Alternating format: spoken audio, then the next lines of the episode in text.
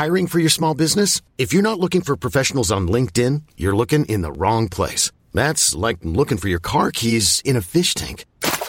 LinkedIn helps you hire professionals you can't find anywhere else, even those who aren't actively searching for a new job but might be open to the perfect role. In a given month, over 70% of LinkedIn users don't even visit other leading job sites. So start looking in the right place. With LinkedIn, you can hire professionals like a professional. Post your free job on linkedin.com slash achieve today.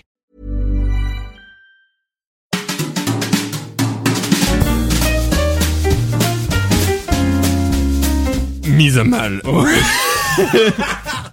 Mise à mal. La contraception. On n'a pas été très créatif sur les titres. Hein.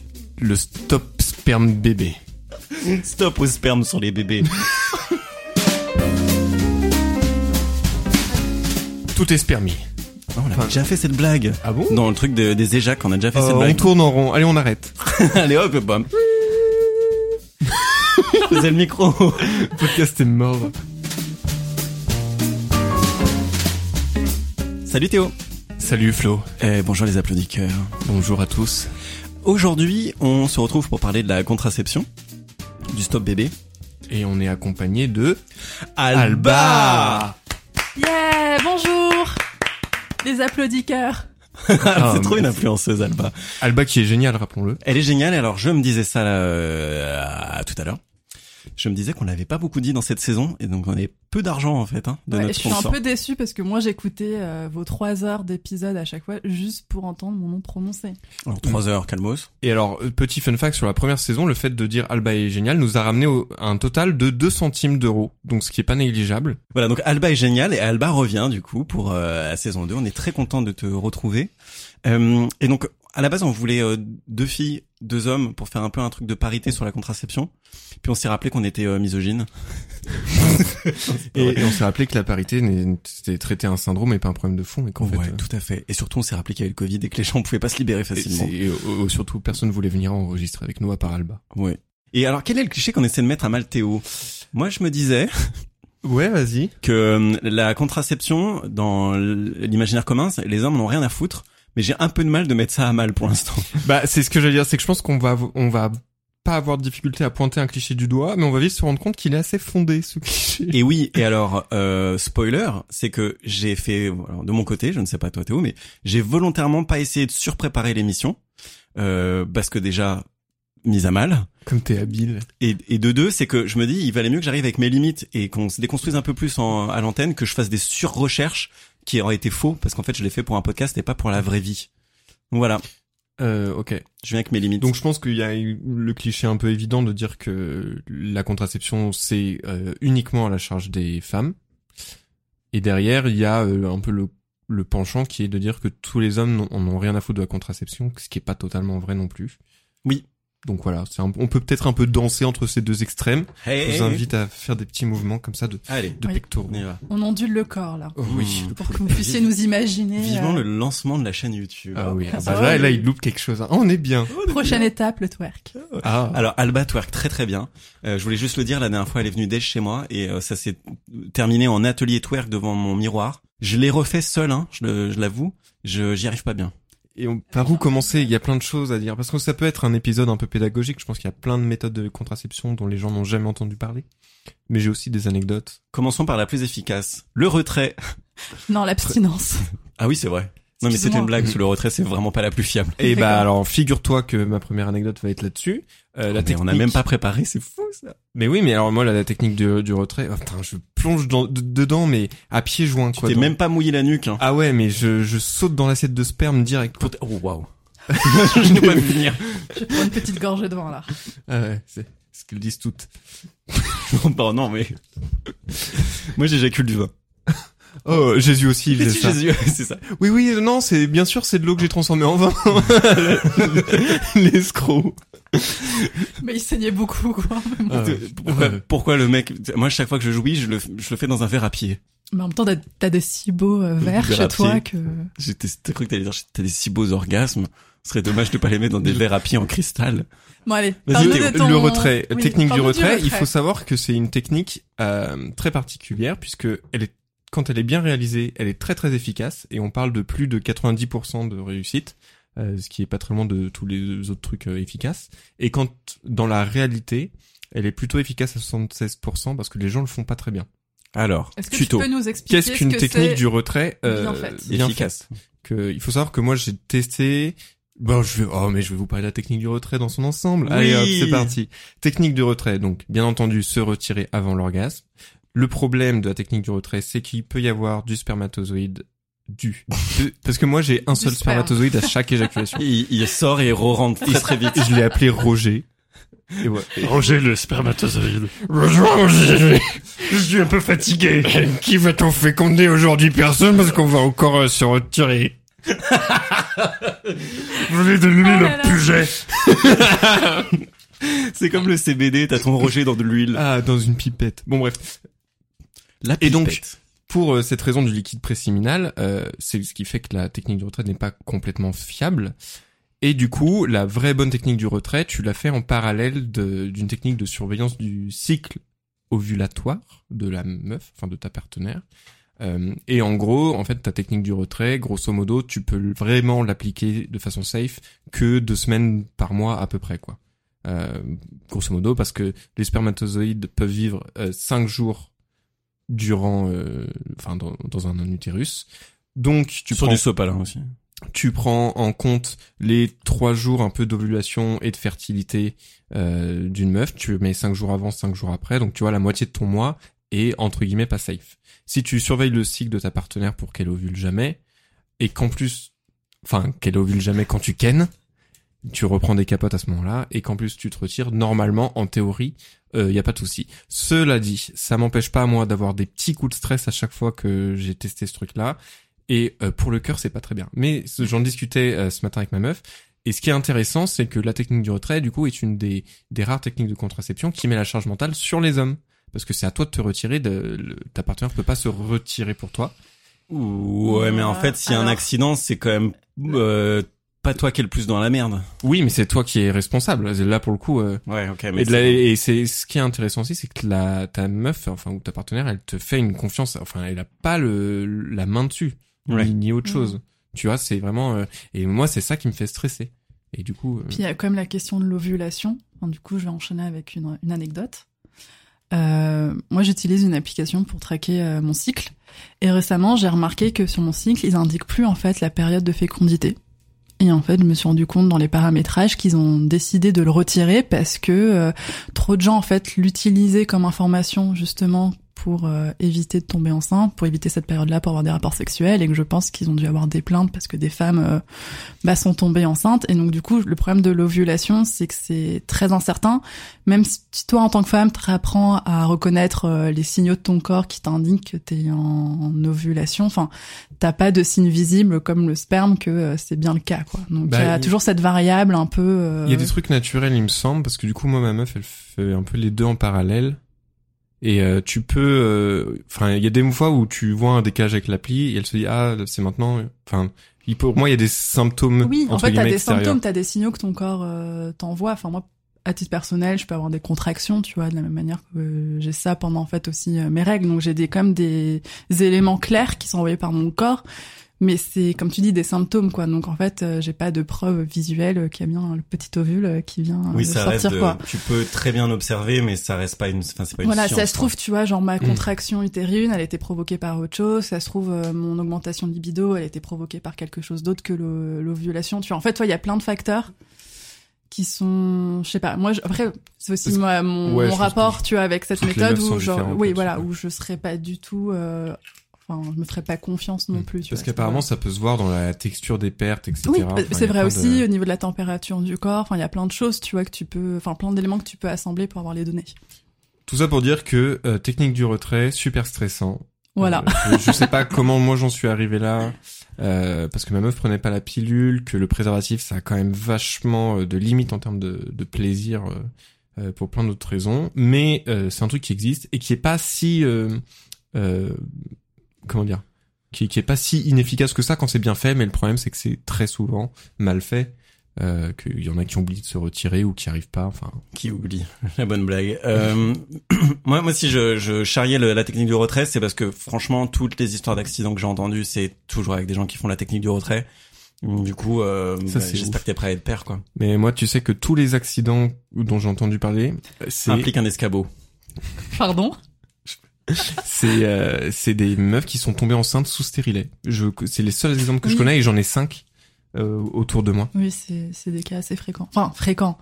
Ça reste euh, comme une minorité, tu vois, sur les femmes qui ont des stérilés, mais oui, ça peut arriver. Mais quand il y a un truc, ouais, c'est... Euh, oui, parce que derrière la, voilà, la technique du retrait, de toute façon, la, concep- con- la conception, la contraception, petit lapsus, euh, c'est une question de dialogue et euh, je trouve que le problème, c'est aujourd'hui de trouver le truc qui va satisfaire les deux parties et en fait, même si on a beaucoup de choix, au final, c'est toujours les mêmes problèmes qui reviennent. C'est la charge mentale, elle est sur la meuf, euh, c'est contraignant d'un point de vue euh, plaisir ou d'un point de vue euh, symptôme, enfin, il y a un truc euh, à faire là-dessus. Peut-être on peut prendre le contre-pied, commencer par les trucs. euh, Qu'est-ce qui, en fait, si on mettait la charge mentale sur les hommes, qu'est-ce qui existe aujourd'hui ou qu'est-ce qui pourrait exister très très prochainement?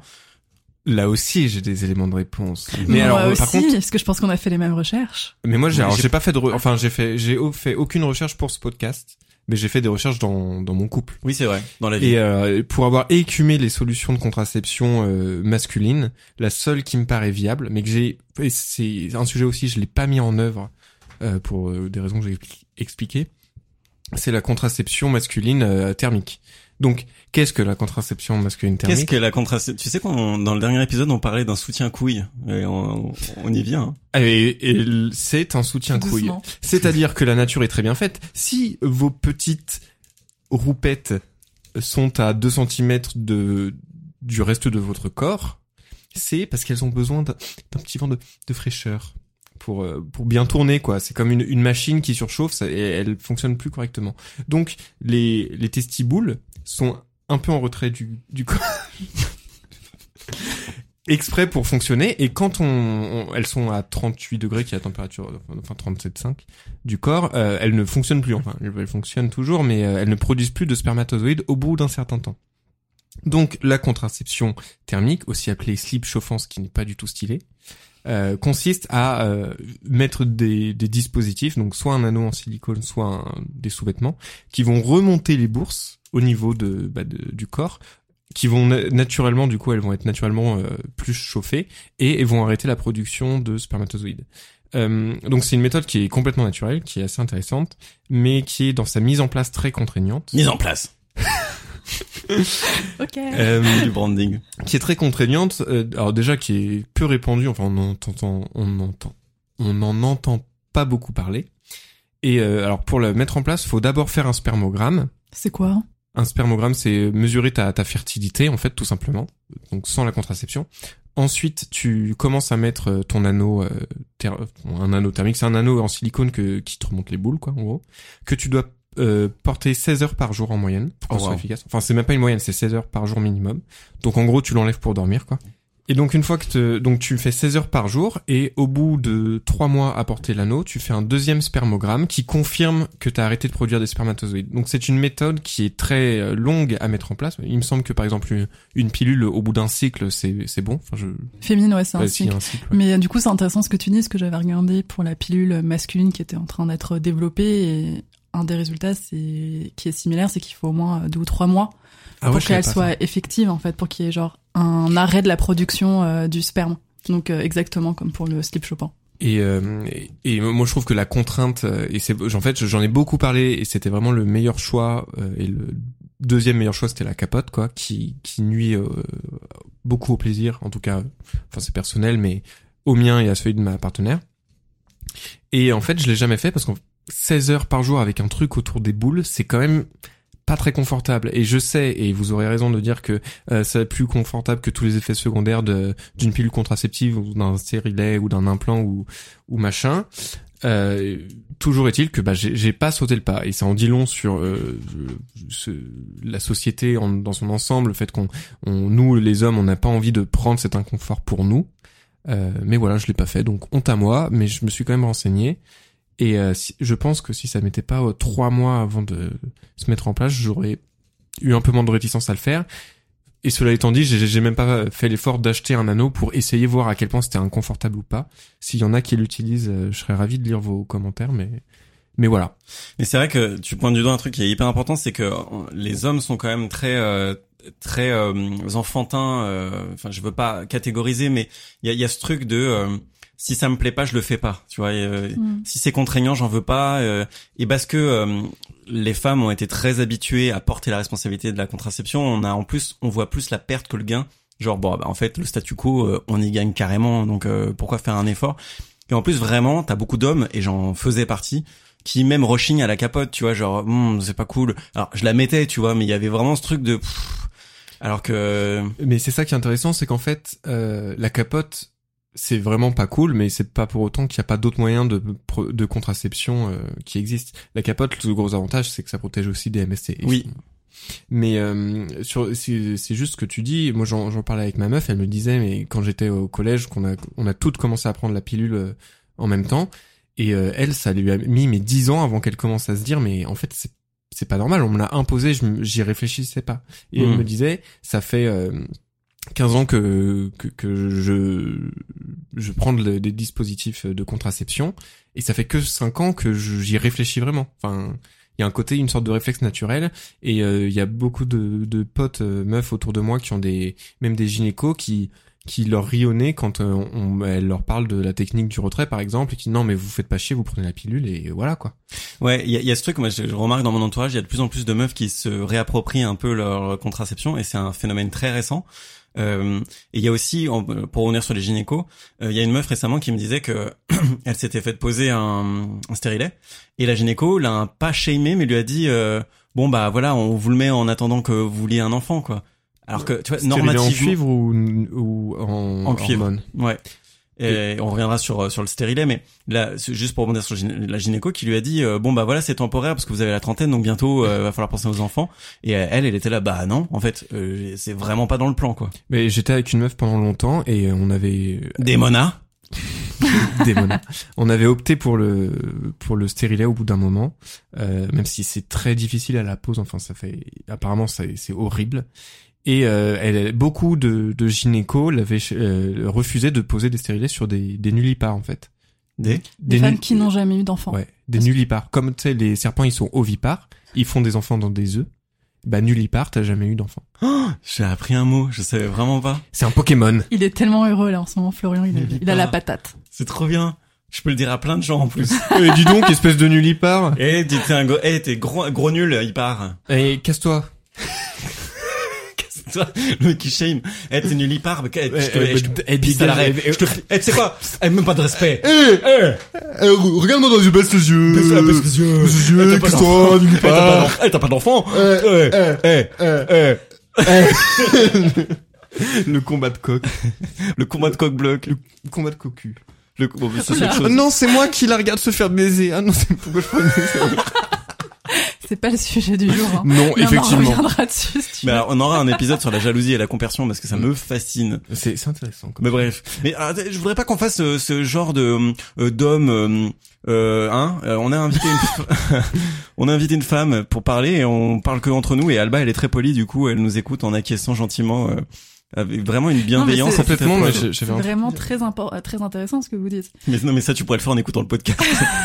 elle est l'auditrice même pas Moi, je suis, je suis venue pour écouter ce que vous dites, mais en live. et boire du vin mais pas toute seule. Exactement. La solitude au temps du Covid. Non, mais du coup, moi, je voulais quand même revenir en fait sur la question euh, de la capote. Parce que c'est la question qui me tue en l'épine euh, personnellement, parce que moi, c'est le moyen de contraception que j'utilise euh, majoritairement, c'est euh, celui avec lequel je suis euh, le plus confortable. Et euh, je me suis posé la question, en fait, vous, en tant qu'homme, à partir de quand il y a une forme un peu de rejet euh, de la capote? Enfin, pour vous, c'était dès le début de votre vie sexuelle euh, Vous avez ressenti ça? Ouais. Ouais. Moi, dès la première fois, euh, que- enfin, du coup, mes premiers rapports sexuels étaient avec capote pendant longtemps avant qu'on l'enlève. Euh, et genre, j'avais beaucoup de panne. En fait, tu, tu sens beaucoup moins de trucs. Tu, enfin, tu t'es dans un truc en, en plastique qui te, te serre la verge, quoi. Donc c'est, c'est pas du tout ouf niveau sensation. Mais bon, euh, enfin, ça faisait, j'avais beaucoup de, de panne d'érection où tu débandes ou machin. C'est chiant, quoi. Et après avoir Ken sans capote, c'était genre ah oui, le sexe c'est vraiment trop Ouais, cool y a en pas fait. de retour en arrière. Quoi. Bah si, il y, en a eu beaucoup. Il y en a eu avec. mais du coup c'est douloureux, c'est ça. il y en- euh, ouais, c'est ça. Il y en a eu avec la même meuf parce qu'en fait, elle prenait la pilule, elle avait beaucoup d'effets euh, secondaires Mm. et, euh, et c'est moi qui lui ai dit mais arrête, c'est, trop chiant. Enfin, c'est, c'est évident que c'est pas bien et on a repris la capote et c'était un peu. Et j'ai l'impression que c'est souvent le cas. La capote, c'était la la solution, genre bah y a pas mieux en fait. Enfin, il y a pas mieux, mais c'est pas pour autant que c'est optimal, tu vois. Et niveau sensation, enfin je sais pas toi Flo, mais ça me coupe complètement. Et je sais que pour en avoir parlé avec ma meuf, elle aussi elle sent moins de trucs quand, quand on met une capote. Non mais du coup après t'as dit un autre truc qui moi je trouvais intéressant sur le fait que les hommes en fait ne sont pas prêts en fait à sacrifier une part euh, de leur confort dans le rapport euh, sexuel, tu vois. Mais alors, Enfin, pardon. non mais euh, est-ce que t'es en train de me J'ai couper fait du là. Ouais, Oh fait là là. Mais euh, par exemple, tu vois, tu mentionnais, euh, je sais pas, tu m'as dit une amie, tu vois, qui avait euh, eu un stérilet. Et c'est vrai que le stérilet, t'as, ça peut être très douloureux à la pause. Enfin, t'as des cas de femmes qui s'évanouissent quand même pendant la pause du Ouais, stérilet. bah, violent. Euh, tu peux te retrouver avec des flots de sang en continu pendant trois mois. Enfin, tu vois, on, on parle quand même genre de conséquences sur le corps assez im- importantes. Et c'est vrai que je trouve qu'il y a totalement une inégalité entre ce qu'une femme est ok de supporter pour sa contraception et euh, l'inconfort euh, de l'homme, quoi. Enfin. Après voilà, moi après bon, je pense que ça ressent que je suis clairement quelqu'un qui est pro euh, capote et que c'est euh, mon moyen de contraception, enfin le seul et l'unique que j'utilise. Mais parce que je trouve que voilà les conséquences en fait euh, des autres contraceptions féminines sur notre corps il est trop important en fait. Moi, la, distinction que je faisais, c'est que dans le cas d'un stérilet, c'est les douleurs que t'as, c'est à la pause. Et normalement, en fait, tu peux très bien le supporter et tes futurs rapports, ils peuvent être complètement normaux, sans gêne. Enfin, après, oui ça dépend des femmes quand c'est Ouais. en fait le problème du, du de la pose du stérilet c'est que tu sais jamais comment ton corps ça. en fait va réagir parce qu'en fait t'as un corps étranger dans Oui. ton utérus donc en fait ton corps peut avoir une forme de réaction de rejet et d'où euh, bah les douleurs qui sont continues et qui s'estompent pas forcément selon les femmes quoi Et juste sans faire le social euh, justice warrior, moi ce qui me fait marrer en ce moment avec tous les tests Covid, c'est que les mecs ils pleurent et d'un petit coton-tige dans le, dans le nez. Quand j'ai entendu des histoires de pose de stérilet, je dis waouh. ouais, genre- mais au-delà de la pose du stérilet juste en fait un examen gynécologique Oui, c'est déjà très intrusif. voilà Bien sûr. Mais justement, je voudrais quand même rebondir parce que j'imagine qu'il y a beaucoup de femmes euh, qui nous écoutent et euh, en fait, je voudrais juste dire que c'est pas normal en fait d'avoir des gynécologues qui se permettent de faire des commentaires en fait sur euh, ton choix de contraception, sur en fait ton choix de pas avoir d'enfant et qu'il faut pas avoir peur de changer de médecin traitant dans ces cas-là. C'est vraiment important de s'autoriser. Enfin, moi-même, j'ai été victime de violence, pas vi- violence gynécologique, mais enfin vraiment de pratiques gynécologiques qui me convenaient pas, que j'ai accepté de subir pendant un certain temps. Et ça m'a tellement fait du bien d'avoir quelqu'un qui est capable de t'écouter vraiment en fait. Complètement. Et il y a des listes qui sont disponibles sur Internet de gynécologues bienveillants qui acceptent, par exemple, de prendre des euh, spéculums, c'est ça le le nom? Spéculos. qui... Non, euh, le truc qui écarte là. Bah normalement il l'utilise à chaque fois, donc oui, ça m'inquiète non, que mais j'ai pas racontes, fini, mais ouais. qui euh, qui acceptent de- d'utiliser des dispositifs pour les enfants sur des femmes adultes parce que du coup c'est moins Ah, intrusif. Enfin, euh, ou qui sont pas euh, des relous comme ça sur la question de la contraception et tout. Et euh, je sais que ces listes existent en ligne, donc n'hésitez pas. Et euh, juste pour euh, continuer sur la capote, euh, ta question Alba de notre rapport. Moi, j'ai commencé donc mon premier rapport. Il y avait donc, la toute première fois que j'ai fait l'amour, il y avait une capote, mais on l'a enlevé quasiment tout de suite parce que moi j'étais vierge, donc j'avais Mhm. rien quoi. Elle, elle avait euh, eu un autre mec avant, mais il s'était tout le temps protégé, et puis je lui faisais totalement confiance. Et je crois que mon deuxième, dès mon deuxième rapport, euh, j'étais euh, à nu, à nu, Mise à nu. mise à nu. Mais j'étais à nu et et je suis resté avec cette meuf là pendant un an et demi. Ma deuxième meuf c'était pareil parce qu'on s'est fait tester tout de suite. Après ma troisième meuf c'était pareil. Enfin et du coup vu que je restais deux ans, enfin un an et demi, deux ans avec les meufs. euh, la capote pour moi c'était lié à des accidents entre euh, tu vois entre c'était des coups d'un soir un peu bof. Euh, pour moi ça a été très connoté capote égale coup euh, pourri déjà parce qu'émotionnellement je m'investissais pas euh, je faisais pas confiance à la meuf et en plus les sensations sont pas très agréables Mais alors du coup, vous utilisiez quoi la méthode du retrait? Euh, non, elle, elle prenait la pilule à l'époque. Ah, je te parle d'un temps euh, que les moins de 20 ans. Non, c'était Oui, il y a vraiment longtemps, c'était Oui, il y a oui. 15 ans, donc il y avait aucune discussion autour du fait qu'elle prenait toute la pilule. Et quoi. chez euh, ces partenaires-là, t'as jamais remarqué des, des effets secondaires relous? Deux. de tes, euh, tes partenaires qui prenaient de la pilule Moi, je sais que la meuf avec qui je suis resté assez longtemps, des monas, euh, va falloir, c'est ça, ça c'est un peu pesant. euh. Non. On peut l'appeler Marguerite si On tu peut- veux. on peut de changer le nom de. Marguerite. Mise des Bref, euh, il y avait des problèmes de, de libido, de sécheresse, de maux de tête, de migraines horribles et tout, et c'est, il me semble que c'est moi qui ai mis le doigt sur le fait, mais attends, mais tu penses pas que ça, plus ça, plus ça, plus ça, ça a tout la même cause qui serait la pilule? Et genre ah ouais peut-être. Non mais moi je veux pas te voir comme ça. Vas-y, on teste, on arrête la pilule, on reprend les capotes, c'est pas grave, mais on voit. Et ça s'était vraiment amélioré. Tu soulèves un très très bon point. Juste avant, je boucle sur la capote. Euh, ce que j'ai appris récemment, euh, c'est que il faut que je m'habitue à prendre du plaisir. En fait, oui, c'est une contrainte. Euh, oui, ça réduit euh, le plaisir, mais il faut que je m'y habitue. Pour ça, il y a deux choses que j'expérimente en ce moment. C'est que les capotes de grande surface c'est comme le la piquette euh, quand tu veux prendre du vin quoi. Enfin genre ça reste une grande surface c'est très normalisé. Et leur but c'est de faire de la masse euh, enfin tu vois qualité euh, c'est pas vraiment euh, le mot qui colle à ce genre de préservatif. Donc déjà je vais aller voir plus en ligne des trucs qui existent comme euh, passage du désir ce genre de trucs ou euh, des petits magasins euh, enfin voilà je me rappelle quand j'étais allé à Amsterdam j'étais allé à la condomerie euh, et c'était génial parce qu'en fait il y a plein de trucs tu sais même pas euh, voilà et il faut savoir que il faut trouver la bonne capote pour bah, tes sensations ta verge Mais non, mais c'est intéressant hein, ce que tu dis. Enfin, parce que je trouve que là, il y a aussi une, la charge de- du mec qui prend en charge son plaisir et sa contraception. Voilà. Parce qu'il y avait aussi le cas des femmes qui apportent la capote euh, au mec, tu vois. là, en bois non mais moi j'aime bien Non, dans mais- les deux sens, ça me rassure toujours. Oui, non, mais euh. c'est c'est toujours important qu'une femme ait des capotes sur elle, mais en fait, au bout d'un moment, genre, c'est le mec qui doit être en mesure de savoir euh, ce qui lui convient, en fait, en termes de produits. Ça, c'est important de pas y aller comme des gros bourrins. Euh, et le deuxième, c'est qu'il faut aussi s'habituer au port de la capote. Et un truc que j'avais jamais fait, et j'ai 30 ans, parce que j'étais toujours dans le rejet de genre, pff, la capote c'est temporaire, c'est pour tu vois, genre c'est, ça va pas être ma norme. Et maintenant, je me dis, bah en fait, c'est peut-être plus à moi de d'être responsable vis-à-vis de ça. Et donc du coup, il faut que j'accepte que ça peut être plus récurrent ou plus un usage plus long que ce que j'en avais avant. Et donc du coup, se euh, s'habituer à porter une capote, se masturber avec une capote, découvrir différents modèles seul aussi, pour pas au moment où tu le fais d'être complètement surpris de genre ouh je connais pas cette sensation. Et en plus t'es avec une meuf, peut-être que tu découvres pour la première fois, peut-être. En fait c'est pas le moment quoi de faire ça. Donc euh, voilà, c'est les deux choses que je fais. Ce qui est intéressant, c'est que quelque part, moi, je- dans mon malheur de mettre des capotes, et je, je déteste ça, j'ai trouvé quand même, ça a mis le doigt sur un truc en disant, mais putain, en fait, le coït, enfin, au sens vraiment pénétration, c'est pas forcément le truc le plus bandant, littéralement, euh, qui puisse m'arriver. Et euh, ça a été aussi une voie pour moi détournée de désacraliser euh, la pénétration et de profiter d'autres choses. Mais c'est vrai que ça, ça apprend à temporiser le truc de juste, euh, bah il y a un script, euh, on va faire ça, puis après je vais bien te rentrer dedans. Facilement. Et c'est marrant, euh, tu disais tout à l'heure qu'il faut s'habituer à la sensation d'une capote.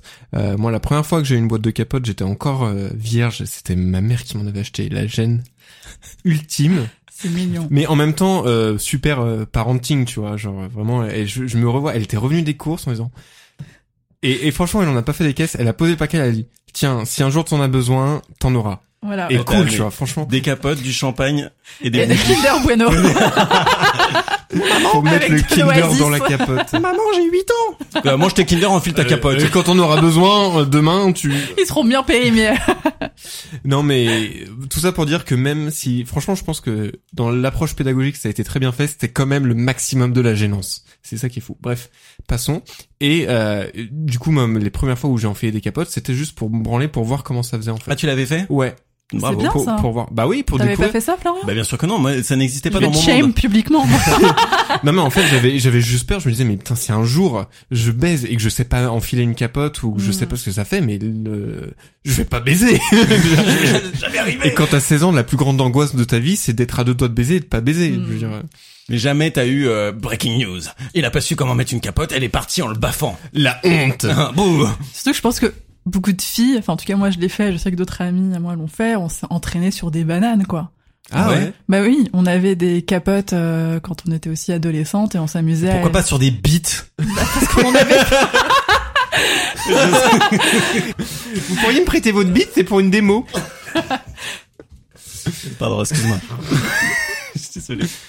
Ah ouais, c'est fou. Je savais pas que enfin, moi, je jamais entendu. mon- notre grand jeu c'était de récolter le plus de capotes possible lors de la Gay Pride, de les remplir avec de l'eau euh, savonneuse, de bien tout secouer. Enfin, on faisait des bombes à holo. Oui, ça oui. Oui, mais c'est dire que voilà, on avait depuis assez, depuis qu'on était assez jeune, on avait euh, des capotes en notre possession et on s'est tous euh, entraînés Tu avec. faisais des, des colliers, tu sais, comme euh, des tribus guerrières, genre t'as des, des C'est marrant capotes usagées autour du Les cou. Amazones. Ouais, c'est ça. Il y a, il y a une sorte de mythe intergénérationnel de les, les jeunes se protègent pas, ont pas le réflexe de mettre une capote, mais c'est tellement un truc qui fascine quand t'es au collège, de- l'objet mystique bien de la sûr, capote. parce que ça représente le sexe. Mais c'est ça, et je pense qu'en fait, tout, il y a aujourd'hui tous les enfants, enfin, À partir de 5 tous les, ans. les ados en âge de procréer parce qu'ils ont atteint la majorité sexuelle, pardon, euh, ont ce réflexe d'avoir des capotes euh, sous la main, tu vois. Euh, Euh, moi, je, Pardon, j'avais une petite question du coup parce qu'on parle Mhm. beaucoup de la capote masculine, mais est-ce que vous avez déjà essayé une capote féminine? Et je me tourne vers toi, Alba. Alors j'ai déjà joué avec toute seule dans ma chambre parce que j'avais réussi à en récupérer Pour euh, faire des marionnettes? à l'infirmerie de mon collège ou de mon lycée. Non mais c'est ça, genre je trouvais que c'était très drôle, mais euh, dans d'un point de vue pratique, j'ai jamais vu à quel moment j'allais pouvoir l'utiliser. Quoi, t'as l'impression de te mettre un sac en Ah, plastique j'avais dans le vagin. Tu l'as testé, enfin de, de le mettre. Parce que jouer Je, je pense pas. Je pense que j'ai juste regardé le mode d'emploi, j'ai touché la chose et j'étais là genre no way. Parce Hmm. que j'y ai- j'y avais pas pensé au moment où tu m'as posé la question, mais tu vois quand tu me demandais euh, à quel point c'était ça gênait euh, dans les rapports, bah les préservatifs féminins finalement c'est la même chose, c'est que t'as entre toi et ton partenaire Alors, t'as euh, Alors, je l'ai jamais utilisé, mais en fait, de ce que je voyais de la chose, c'est que j'ai l'impression que ça a rajouté beaucoup de de layers. Désolée, je suis bilingue. Une couche. De couches, merci. Et donc du coup, là, je trouvais que ça faisait un peu tampon entre paroi, la paroi du vagin et euh, le sexe de l'homme. Mais tu vois, par exemple, pour moi, là où j'ai du mal à comprendre pourquoi certaines femmes genre ressentent moins avec une capote, c'est qu'en fait, la capote, elle est sur le sexe de l'homme. Enfin, il n'y a pas genre de matière euh, supplémentaire. Enfin, en fait, je vois Je pas. pense que c'est la sensation du latex. Oui, mais enfin, tu vois, genre si tu, te- excusez-moi, si tu te masturbes avec un god euh, en plastique, euh, je vois pas en quoi. euh, Mais j'achète tous mes godes en chair, moi. excusez-moi. en cuir naturel ah, c'est pas- c'est pas vegan. Ah, c'est tellement pas C'est vegan. vraiment pas vegan. C'est très Mais même. non, mais parce que tu vois, le- l'argument de la layers, peu importe si c'est un, un préservatif féminin ou masculin, c'est la même euh, épaisseur. euh. Moi, je crois qu'ils sont plus épais, euh, les préservatifs. euh, Ah bah bravo, encore euh, Honnêtement, une je taxe pourrais rose. pas genre plus en parler parce que ces souvenirs remontent sûrement de mes 14 ans et j'en ai 27 maintenant, donc c'est un peu ancien quoi. Mais c'est moi j'avais entendu euh, la, cette histoire de, de, de capote féminine, mais en plus ça demande beaucoup de préparation. Oui, en fait c'est ça, t'es te censé. En fait c'est ça. Moi l'explication que j'avais lue dans mon mode d'emploi, c'est que t'étais censé te le mettre avant ton rapport en prévision d'un rapport sexuel. Et euh, j'étais Mais- là genre mais euh, c'est trop contraignant quoi. Mais moi, c'est cette contrainte que je trouve qui est aussi très intéressante parce que le moment capote, ça redescend un petit peu l'excitation en Mais non, il y a plein de moyens fun de la poser la Et bah capote. ça, c'est Alors. peu- ça moi j'ai jamais connu. C'est c'est un myte. J'ai jamais vu Tuto, une meuf qui voulait film mettre. adolescent que j'avais vu quand j'étais adolescente. Je crois que c'était genre les films ados euh, American allemands. Pie. Non, je crois que c'était. Ah. Mais c'était sur Ah, American Pie. American Pie. mais, c'était voilà, c'était un peu l'esprit American Pie. Deutschland tarte. Peut-être c'est un peu le la façon que je pense quand on est ado de découvrir la sexualité à travers, euh, enfin je sais pas, des films qui sont pas forcément pornographiques. Et euh, du coup c'était tous les teen movies de l'époque et euh, je regardais ça avec mes copines. Et il y avait une scène où euh, justement une bande de copines s'amusait à mettre le préservatif avec leur bouche sur une banane, tu vois, pour pouvoir. Oui. Mais si je peux juste, c'est Oui. déconseillé. Tu n'as pas une banane entre les jambes, c'est ça que tu veux que un sinon, sinon j'ai très Non, envie de faire non. un smoothie. euh, je tiens juste à dire que c'est une technique qui n'est pas, euh, enfin, il précise dans le mode d'emploi des capotes qu'il faut pas mettre euh, avec la bouche parce que Oui, tu peux parce que les dents, oui, mais en fait justement, t'apprends à la pincer avec les lèvres et la langue. Enfin, je vais pas faire une démonstration. Enfin, je pense que, en effet, le moment de la capote, il peut être ressenti comme un moment d'interruption, en fait, dans un instant très érotique et sensuel avec l'autre. Pourquoi tu rigoles Parce que sa chaise grince quand il boit et du coup tout, le, tout le montage je vais entendre quand il boit du coup. Mais je pense que la, le, la pause capote, elle peut très bien être euh, insérée dans tous les sens du terme. Enfin, dans euh, le mood, en fait, Mais que tu vis Moi, avec l'autre. j'ai jamais rencontré une partenaire comme ça, déjà qui voulait mettre la capote Ah à ma bon? place. Attends, t'as Et toujours mis ta propre capote? Toujours. Mais Ou alors je d'avoir été demandais. exploité là en fait. Non non Non, non, mais merci. euh, non, Les non, rares non. fois où j'ai pas mis mes capotes, je demandais à Flo de le faire pour moi, tu vois. L'assistant. Il était Salut sous. Théo. Salut Flo Non, je- Non mais alors moi on, on me l'a déjà mis mais enfin en fait en général les meufs qui te la mettent Ah, Ça va sacrée meuf qui te la met. Là, je parle toujours de banane. Euh, non, mais c'est- celles qui, les meufs qui te la mettent en général, c'est, moi j'aime, j'aime bien parce que c'est, ça montre qu'elles se sont aussi appropriées le moment. Il y a, il y a des meufs qui, pendant que soit tu la mets, soit, bon, quand elles, elles te la mettent, c'est, c'est plus sexuel, plus sympa parce qu'elles te touchent et tout. Mais quand toi tu te la mets, arrêtez, j'ai vu vos visages. Il y a aussi un moment de rester dans le mood. Tu vois une fille qui, qui, qui peut se caresser ou qui continue à caresser ton corps. Euh, oui. euh, et vraiment, ça, ça te déconnecte.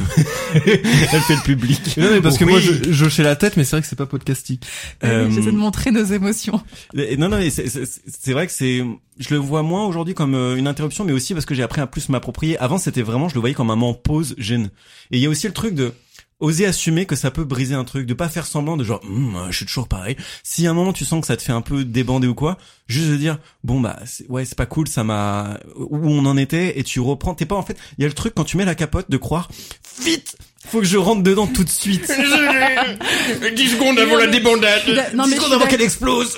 Je pense que c'est vrai qu'il faut un peu euh, compter sur euh, la, la gentillesse de sa partenaire ou enfin en plus il y a plein de moments où t'arrives pas à bien mettre la capote, tu as mis euh, dans le mauvais sens parce que t'es forcément un peu dans le noir, t'as pas bien vu dans quel sens ça se déroulait, donc du coup enfin il y a plein de petits incidents qui peuvent arriver à ce moment qui en effet peuvent casser un peu le rythme. euh, voilà, mais je pense qu'il faut aussi euh, l'accepter et pas en faire trois tonnes et ça t'empêche pas pour autant de rentrer dans le mood et pouvoir profiter ensuite voilà de cette étape. Euh, tu parlais tout à l'heure de la contrainte de le mettre avant un rapport dans le cadre Oui. d'un préservatif féminin. Et moi, justement, je trouve que, alors, c'est pas tant une contrainte que ça permet d'esquiver ce moment de, de pause. Excuse-moi, t'as quand même genre un morceau de plastique qui sort de ton vagin pendant Bah alors voilà. plusieurs Ah, ça heures. sort, mais moi, je sais pas si Ah, ça si, sort. si. En Si, fait, euh, c'est euh, t'as l'embout en fait euh, qui qui qui est Qui est à l'extérieur quoi. Tu baisses euh, la culotte de la fille et là tu vois du plastique qui sort de sa chatte. euh, c'est exactement ça. Sauvons les bébés dauphins. Genre, mais t'es une tortue ou quoi T'as une paille, Avec- t'as une avec paille dans la chatte. Je serais euh, curieuse de savoir si parmi les applaudisseurs, il y a des femmes qui l'ont déjà utilisé et si elles ont envie de témoigner euh, de cette utilisation publiquement sur votre compte. Instagram. Il y a aussi un truc que j'avais découvert, c'est des préservatifs à cuni. Et euh, tu c'est des espèces de films euh, étirables euh, Tu que parles de la gaine linguale? Ça s'appelle Gain Lingual. Je crois que c'est ça. Génial, Buccal. ça a l'air de faire si Comment mal. donner envie aux gens de l'utiliser quoi. et, et, et il faut savoir que faire un CUNY, c'est tout aussi euh, risqué d'un point de vue MST que... Et en fait, normalement, on doit avoir une gaine, et c'est ignoble. Je vous invite à regarder sur Google, mais c'est dégueulasse. Tu tends un truc plastique et tu lèches un clito à travers. Mais non, mais vraiment, c'est plus. Mais je croyais que c'est parce qu'il fallait que t'aies pas d'aft ou Alors, de il y a, il y a, je crois qu'il y a certaines MST qui se transmettent pas par sexe oral, mais et en fait dire j'ai pas d'aft, tu tu sais jamais si t'as une micro plaie, euh, tu vois, que tu peux ne pas Tu sentir. sais jamais, Et Florian. dire j'ai pas d'âme. Ça, c'est Alors Tu ça, sais ça, jamais on, aussi. Ça on le sait que tu as J'ai pas j'ai d'âme. pas d'âme, hein. Je peux te faire un cuni. Oh mais non Le truc démoniaque. Belzébu Belzébite Belzéculbut. Oh oh oh là là. Oh, ah. Allez, on s'enfile. Méphistophallus. Oh. c'est pourquoi. Euh, Démona. Marguerite, on a dit à Ah partir oui. de maintenant. Là où je voulais euh, en revenir, c'est que désolé Théo, du coup, je, je voulais terminer sur la capote parce que c'est important pour que les gens aient l'impression, un temps soit peu qu'on soit structuré, de, de clore des sujets. J'ai l'impression qu'on a fait le tour de la capote. De ce que tu avais commencé à aborder un sujet Théo qui était hyper intéressant, euh, des conséquences de prendre la pilule et surtout de. Tu m'as demandé est-ce que ça te faisait, enfin, est-ce que tu portais pas la responsabilité de tes meufs euh, de l'époque euh, quand moi je portais pas la capote qui prenaient une- la pilule? Et pour être tout à fait honnête, de un, j'en avais rien à foutre, mais vraiment. Et de deux, ça se voyait pas. Et de trois, enfin moi je pouvais pas le voir pour elle. Et de trois, elle, elle l'avait peut-être même pas conscientisé ou elles avaient conscientisé du fait que c'était pas important et qu'il fallait pas qu'elles en parlent, qu'il y avait pas de communication sur le sujet. Je pouvais même pas me sentir mal et ça me faisait jamais sortir du fait que je m'en foutais quoi. J'avais envie de rebondir justement sur cette question parce que pour moi en fait c'est lié euh, à l'habitude qu'ont les jeunes adolescentes à prendre assez tôt en fait la pilule, en tout cas au début de leur vie sexuelle, qui est je pense, euh, je sais pas c'est quoi les statistiques en France, 16-17 ans pour les femmes peut-être? Alors on a très bien préparé. on- non, non, on- je les suis il y a pas longtemps. C'est, euh, je crois que c'est 17 pour les meufs et euh, 18 pour les mecs, je crois. ouais, ou alors, en tout cas il y a un an de différence. Voilà. Mais en fait, c'est vrai 16-17. que moi, je peux faire ce constat où il y a un peu un automatisme en fait à l'adolescence où tu commences ta vie sexuelle et souvent t'as en fait t'as un partenaire euh, fixe, donc en fait tout de suite tu vas t'orienter vers la pilule. Et c'est vrai que bah quand t'es jeune euh, en tant que femme, tu viens tout juste d'avoir tes règles depuis quelques années, t'es pas forcément encore à l'aise avec tout ton cycle, tous les fameux signaux que ton corps euh, t'envoie tout le long euh, du cycle. Et en fait, euh, bim bam boum, tout de suite on te met sous pilule, qui en fait efface totalement tous tous ces signaux-là. À aucun moment, en fait, on t'apprend que ça serait intéressant de te connecter un peu plus à ton corps et justement ce, que, ce dont tu parlais de la libido qui va forcément évoluer tout, tout au long du cycle, tout au long de l'année. Enfin, en fait, je trouve qu'on y a un peu une habitude de plaquer la pilule tout de suite au début de la sexualité euh, des euh, jeunes filles sans trop de réflexion. D'un point de vue médical, je peux le comprendre parce que euh, je pense que ça permet aussi de de baisser le nombre de grossesses involontaires, indésirées à ce moment-là, mais il y a, j'ai l'impression qu'il y a vraiment un automatisme qui laisse même pas le, le choix ou la discussion avec son partenaire. Et récemment, j'étais amenée en fait à parler avec une jeune fille de 15 ans de mon entourage et euh, j'ai vraiment ressenti le côté genre rite initiatique euh, de la pilule pour les jeunes filles quoi. Enfin, tu vois, je pense que il y a les règles qui arrivent puis après vraiment la pilule euh, c'est vraiment genre tu fais partie euh, du monde des femmes Il quoi. me semblait qu'il y avait un, comme tu dis, un, une sorte de d'achievement de Oui. la meuf qui met genre ah je prends la pilule je si J'ai une sexualité, parlé, je suis une adulte. et je me revois euh, euh, genre au lycée voir des meufs en scred prendre un peu une pilule et c'était un peu en mode je me cache mais en même temps je suis une grande fille tu vois. Voilà, et puis, enfin, tu vois, genre, entre copines, je me souviens, tu, on se pose la question, alors toi, tu prends quoi comme pilule? Enfin, de la même manière qu'on pourrait, euh, je sais pas, se poser comme question, euh, c'est quoi tu euh, prends quoi comme capote? Oui, enfin voilà, mais il y avait un côté un peu genre vraiment d'effet de groupe. Tu vois, t'appartiens à un groupe et euh, et je trouve que tu vois genre que la pilule, elle est vraiment insérée dans ce code social là à l'adolescence. Et euh, ce dont tu parlais en fait des conséquences euh, de la pilule sur le corps, mais aussi de l'arrêt de la pilule sur le corps. En fait, c'est un truc que toutes les femmes découvrent, j'ai l'impression en fait arrivé à la vingtaine. Et je crois que c'est toi qui en parlais tout à l'heure, euh, Florian, où en gros il y a un peu une forme de révolution actuelle où les femmes elles sont là genre en mode fuck the pilule quoi. Ouais. Et euh, aussi parce qu'en fait, voilà, tu, tu, tu apprends un peu plus sur le, ton corps et que tu te rends compte à quel point ça a un impact qui est pas non plus euh, insignifiant, quoi, sur ton quotidien. Et c'est vrai que, enfin, moi, j'ai l'impression que même quand t'es en couple euh, depuis longtemps et que tu fais confiance à ton partenaire, au final, t'es quand même très seul, en fait, dans cette charge de la contraception. Enfin, moi, j'ai jamais été dans une relation où euh, mon partenaire... euh, euh, enfin voilà, avait envie de me dire ah est-ce que t'as appris la pilule ou s'en soucier vraiment quoi. Il y avait vraiment c'est genre ta responsabilité et euh, et euh, moi j'ai rien à faire quoi. Je m'en lave les mains. euh, le côté en fait euh, checker euh, est-ce que t'as pris ta pilule bah très vite en fait tu tombes pour un tu peux passer pour un connard un peu genre Oui, ou un fi- un- un peu donc, infantilisant, quoi. mais c'est ça À ma vie, je pense qu'après c'est aussi un accord à prendre avec l'autre. Mais en fait, je m'étais fait cette réflexion aussi par rapport, par exemple, à la pilule max- masculine qui est en train d'être développée. Bah, en fait, du fait que déjà la conséquence en fait d'une grossesse indésirée, bah, ça reste quand même la femme qui le porte, hein, pilule masculine ou non. Et euh, que moi, en fait, je pourrais pas faire confiance un homme vis-à-vis de la pilule et que, je- enfin voilà, si j'avais un partenaire euh, de longue durée, genre forcément, je m'assurais qu'il prenne sa pilule tous les jours parce que j'emporterais euh, voilà les conséquences physiques. Et euh, mais d'un autre côté, voilà, moi j'étais avec des partenaires qui, comme moi, ne voulaient pas avoir d'enfants, qui étaient aussi assez parano euh, sur euh, les grossesses indésirées. Et pour autant, malgré cette peur-là, à aucun moment ils euh, me posaient la question de si je prenais bien euh, la pilule, euh, voilà, tous les jours, quoi. Mais c'est euh, marrant, euh, c'est toutes les femmes de mon entourage à qui j'ai discuté de la pilule masculine m'ont toutes dit moi j'aimerais qu'il le porte déjà pour partager la charge mentale, mais surtout pour faire un double check, genre euh, une double sécurité. Mais Ah, en je n'abandonnerai la- pas. En plus de la pilule féminine, du Enfin, coup. en plus de leur contraception habituelle. D'accord. Elle dit j'abandonnerai pas euh, ma contraception dans mon corps, ce que tu viens de dire Mhm. en gros de- du fait que je contrôle quoi. Donc c'est intéressant. Euh, Là-dessus, moi, j'aimerais bien euh, juste évoquer un truc. c'est qu'on est dans, dans une époque où on critique à fond euh, cette génération précédente de médecins qui a développé la pilule et qui est partie du constat de dire euh, ah c'est les femmes qui, sont enceintes et qui portent le bébé, c'est à elles de s'en occuper. Et il y a beaucoup de gens qui décrivent cette façon de penser. Et je suis désolé, mais si j'avais été à la place de ces médecins, je je peux pas garantir que j'aurais réfléchi différemment en fait.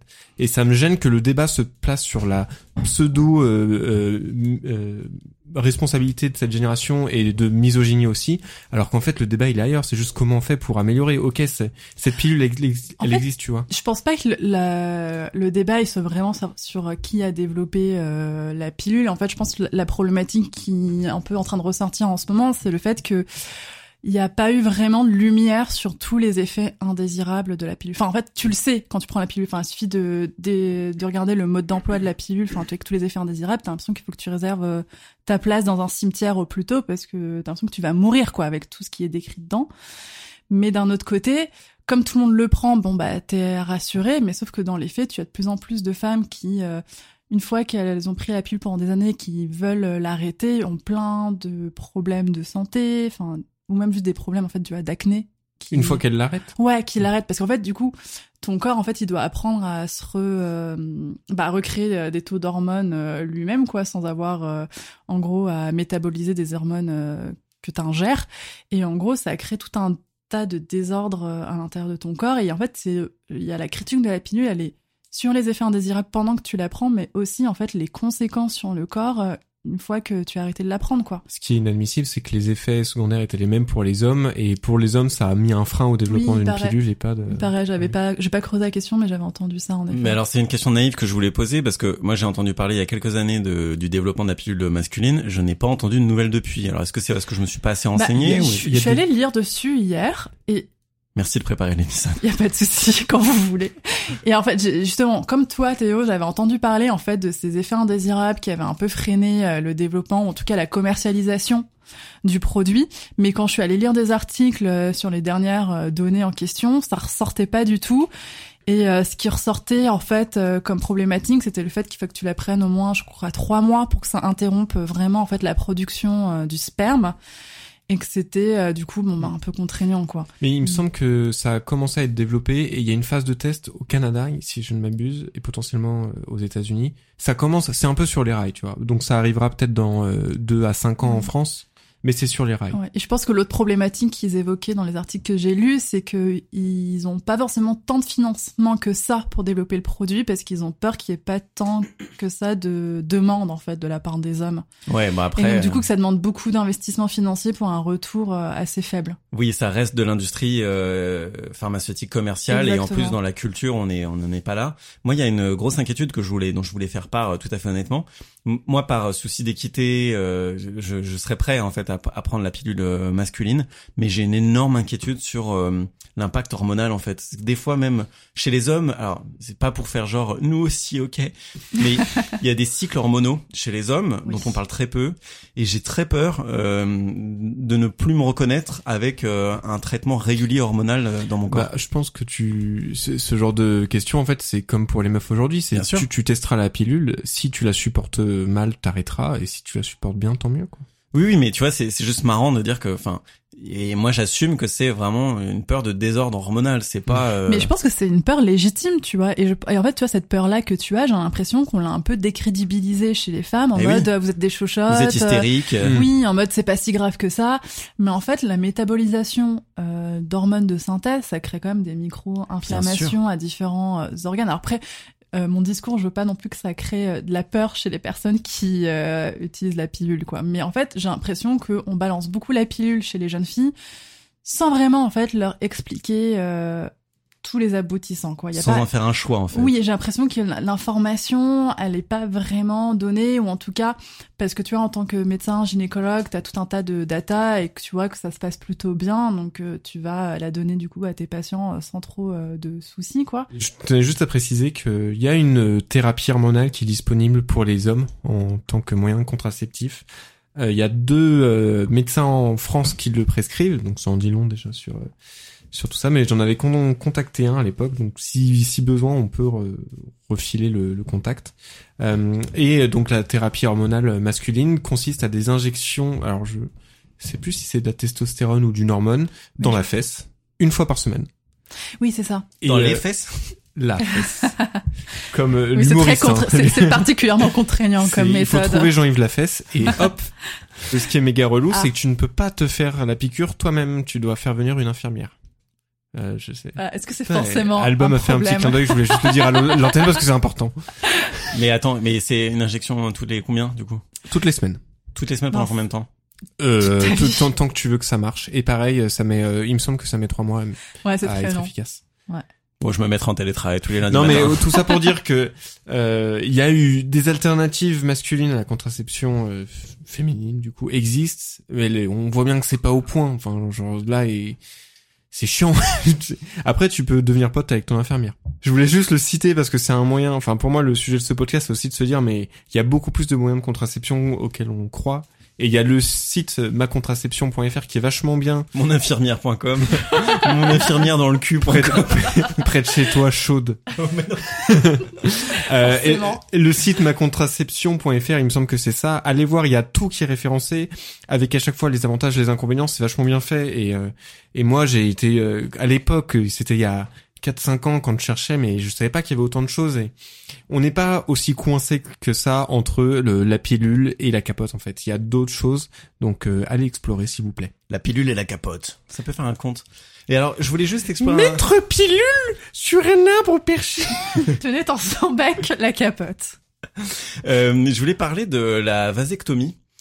Allez. Oui Allez, c'est le moment On est vasectomie. tous concernés. Hein. Parce que euh, je l'ai considéré. La vasectomie. La vasectomie. Allez, va me chercher des ciseaux. Mais alors, Le fameux J'ai- décapsuleur. je l'ai considéré, moi, avec... Ah, Ah, j'ai des frissons négatifs. C'est vrai qu'on a parlé de vasectomie après se resservir une bière avec le vieux tire-bouchon rouillé. rouillé. là. euh. Puis moi, je me suis revue en train de mettre une capote avec ma bouche. J'ai cru que t'allais dire. Et moi, je me suis revu en train de vasectomier un pote. Oh, juste comme ça, le fameux soirée. mythe de la castratrice, j'avais besoin de le placer là. Euh...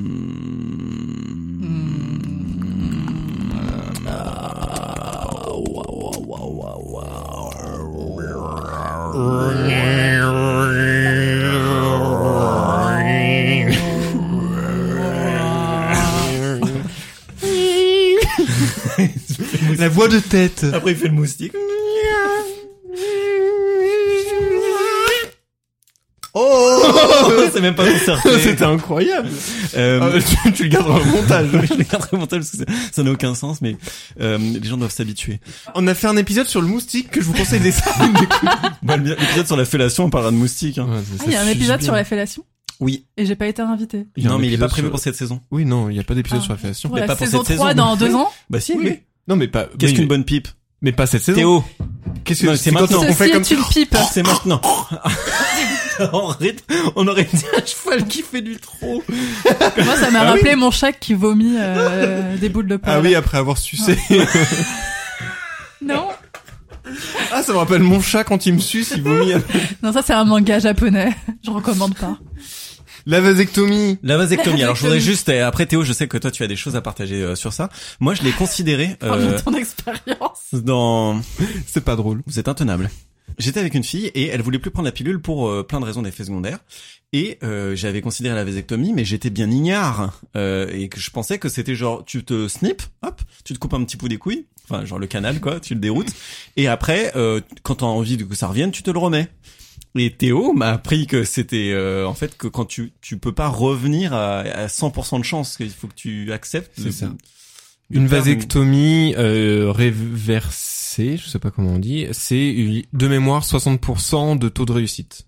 Euh, Entre 60 et 70. Donc t'as 40% d'être stérile. Chance Exactement, et c'est pour ça très bonne idée en théorie et en pratique pas du tout, Euh, parce que du coup, en fait, si tu es persuadé que dans ta vie que tu veux plus avoir d'enfants, c'est super cool de se faire faire une vasectomie et c'est pour ça que c'est une opération qui est majoritairement faite par des par des gens qui sont déjà des, des papas quoi. Enfin, Mais de la même façon pour la ligaturation des trompes pour les femmes, oui, en fait. mais l'opération c'est- est beaucoup plus bénigne pour les hommes. Il y a aussi des techniques qui commencent à être développées, euh, qui sont plus facilement réversibles, mais qui sont pas encore très démocratisées, notamment une technique où tu injectes une sorte de gel euh, qui, euh, qui va durcir dans le canal. Donc en fait, tu, tu coupes pas ou tu, tu n'altères pas le canal directement. Mais attends, mais comment ça Qu'est-ce qui se quoi, euh, quoi Le corps de Florian s'est Ouais, il y a- rigidifié il instantanément. Mais non, mais déjà, euh, qu'est-ce qui se passe dans mon canal Mais tu, tu mets un, un petit peu de gel dans ton canal et ça bloque en fait. Mais non, mais mon, mon mais, mais, mais le sperme il doit être évacué. Et tu as toujours du sperme. C'est le canal qui permet d'insérer les spermatozoïdes dans le sperme. Le sperme, c'est euh, du, Ah. c'est, genre un shot de prod pour que les spermatozoïdes puissent vivre plus Oui, longtemps. oui, mais d'accord, mais t'avais pas précisé. Moi, je croyais qu'on me l'était dans l'urètre. Non, non. Dans ne plus pisser, dans, quoi. dans le canal et c'est meurt très euh, vite. C'est très, c'est très efficace. ça revient à l'autre truc que je voulais dire c'est que la vasectomie euh, n'est pas euh, dévirilisant puisque tu continues à éjaculer normalement et ça, ça tout, tout le monde ne le sait pas et c'est important de le savoir Mais justement, c'était la question sur la question, enfin, que je voulais poser sur la virilité, c'est que, tu vois, quand on parlait des modes de contraception euh, masculines qui sont en train d'être élaborés actuellement, bah, un des éléments, c'est qu'en fait, tu produis plus de sperme. Donc, en fait, quand t'éjacules, il y a plus rien qui sort. En fait tout, tout ce qu'on a évoqué tout ce qui est à base d'hormones euh, le but c'est de stopper la production de spermatozoïdes Ah, du coup, le sperme est toujours présent. Voilà. Enfin, du coup, Le- la substance sperme, protéinée. c'est euh, ça le, sperme c'est le, le ouais le shot de prod On peut toujours faire suis- des, des shakers. non mais voilà c'est c'est c'est pas la Non, fin mais- des faciales quoi. Non, mais en fait, je me suis posé la question, tu vois, de, de tu vois, en tant qu'homme, t'as l'habitude d'avoir un jet blanc euh, qui sort, tu vois, assez C'est régulièrement. mais, bah non C'est pas censé être marrant. ah vert c'est quoi la couleur qui te met le plus mal à l'aise de ton sperme Violet. Ah bon moi Quand j'avoue t'as pris le trop de champignons. Le rouge, ça te met mal. Qui, qu'est-ce qui m'arrive Qui, qui m'a mis des aiguillons dans les couilles Moi, j'avais envie de te dire quelque chose. Euh, parce que j'ai beaucoup critiqué, je pense, euh, le- la prescription de la pilule chez euh, les jeunes filles adolescentes, mais en fait, je suis allée voir quand même les datas liées euh, à l'avortement en France, et j'ai vu qu'en fait, t'avais vraiment une grosse, grosse baisse euh, d'avortement en fait chez les adolescentes. Donc, j'ai envie de dire, c'est quand même quelque chose d'assez positif, et que je pense qu'en fait, tu vois, genre la prescription de la pilule euh, chez euh, les jeunes filles, enfin, contribue, voilà, à diminuer le risque de grossesse indésirée. Donc, c'est pas tout n'est pas négatif. Non, Voilà. non, on n'essaie pas de taper, on essaie juste d'ouvrir un Mais peu voilà, les c'était juste perspectives. pour nuancer un petit peu euh, peut-être mon discours et pas de le rendre non plus euh, tout, euh, tout noir. Moi, en fait, je suis vraiment curieuse d'avoir euh, les commentaires des applaudisseurs. Enfin, je le dis sincèrement parce que, enfin, moi, je sais que j'ai mes convictions sur certains sujets. Je vais suivre et lire des choses qui vont souvent dans le sens de ma pensée, Bien sûr. qui sont pas forcément, voilà, qui sont pas forcément challengeantes. Donc, du coup, je serais vraiment curieuse d'avoir d'autres témoignages, euh, d'autres euh, visions en fait de la question. Donc, si vous vous sentez à l'aise, vraiment, euh, n'hésitez pas à partager, euh, voilà, votre expérience, euh, votre opinion euh, sur leur compte Instagram Je suis entièrement d'accord. Euh, Alba, du coup, est officiellement community manager à partir d'aujourd'hui. Mais non, vraiment, par contre, on lit tous les commentaires, plus que lire tous les commentaires ou les messages, on répond, euh, on a vraiment des échanges suivis avec tout le monde. Et euh, c'est un sujet que volontairement on a choisi parce que euh, c'est un sujet dont on parle peu euh, entre hommes et que du coup on est euh, un peu ignare hein, Théo et moi sur le sujet même si on s'est renseigné et que on nous en discutait. On n'a pas du tout la science infuse et on serait très très content d'avoir vos témoignages pour un peu étoffer ce qu'on a dit pendant cette heure qui n'a pas de volonté à être universelle euh, ou une, une science exacte. Est-ce que je peux revenir faire des podcasts avec vous? Mais même bien juste pour vous regarder mais oui en Ah tant que. Volontiers Alba, t'es toujours la bienvenue. Et Alba est géniale, voilà, 50 Voilà. centimes, et donc tu es toujours la bienvenue. Euh, ben en tout cas, merci beaucoup. Euh, C'était un plaisir de, de non contenu de parler de la contraception. Comment ça, de blague. non-contenu Non, mais je sais pas. Est-ce que tu peux expliquer ta blague là devant tout le monde me shame. La contraception, ça bloque, tu vois, donc je me dis c'est un plaisir non contenu. Bon, je sais pas, j'essaie de Ah oui, d'accord, Ah, mais pas mal du coup. Maintenant que tu m'expliques, j'aime beaucoup. Ah bah voilà, ouais, c'est, je suis poète. Euh, Alba, merci beaucoup de Mais ta de présence rien. et de ton rire cristallin. Cristallin, je suis pas sûre, mais en tout cas, je me suis bien amusée. Cristallin dans les graves. Voilà, on est bien d'accord. Rocailleux, quoi. Euh, dégueu. merci de t'être dégueulé de rire. Un exemple.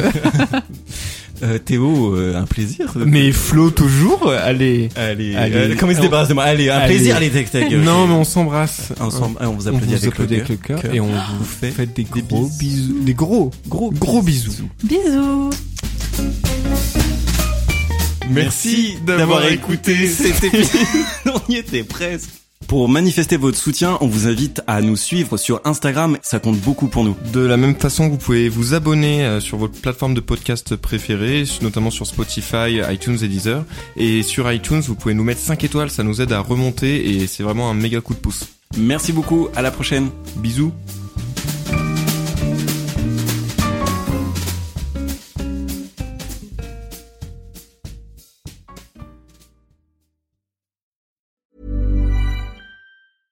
Ever catch yourself eating the same flavorless dinner three days in a row? Dreaming of something better? Well, HelloFresh is your guilt-free dream come true, baby. It's me, Kiki Palmer. Let's wake up those taste buds with hot, juicy pecan-crusted chicken or garlic butter shrimp scampi. Mm. Hello Fresh. Stop dreaming of all the delicious possibilities and dig in at HelloFresh.com. Let's get this dinner party started.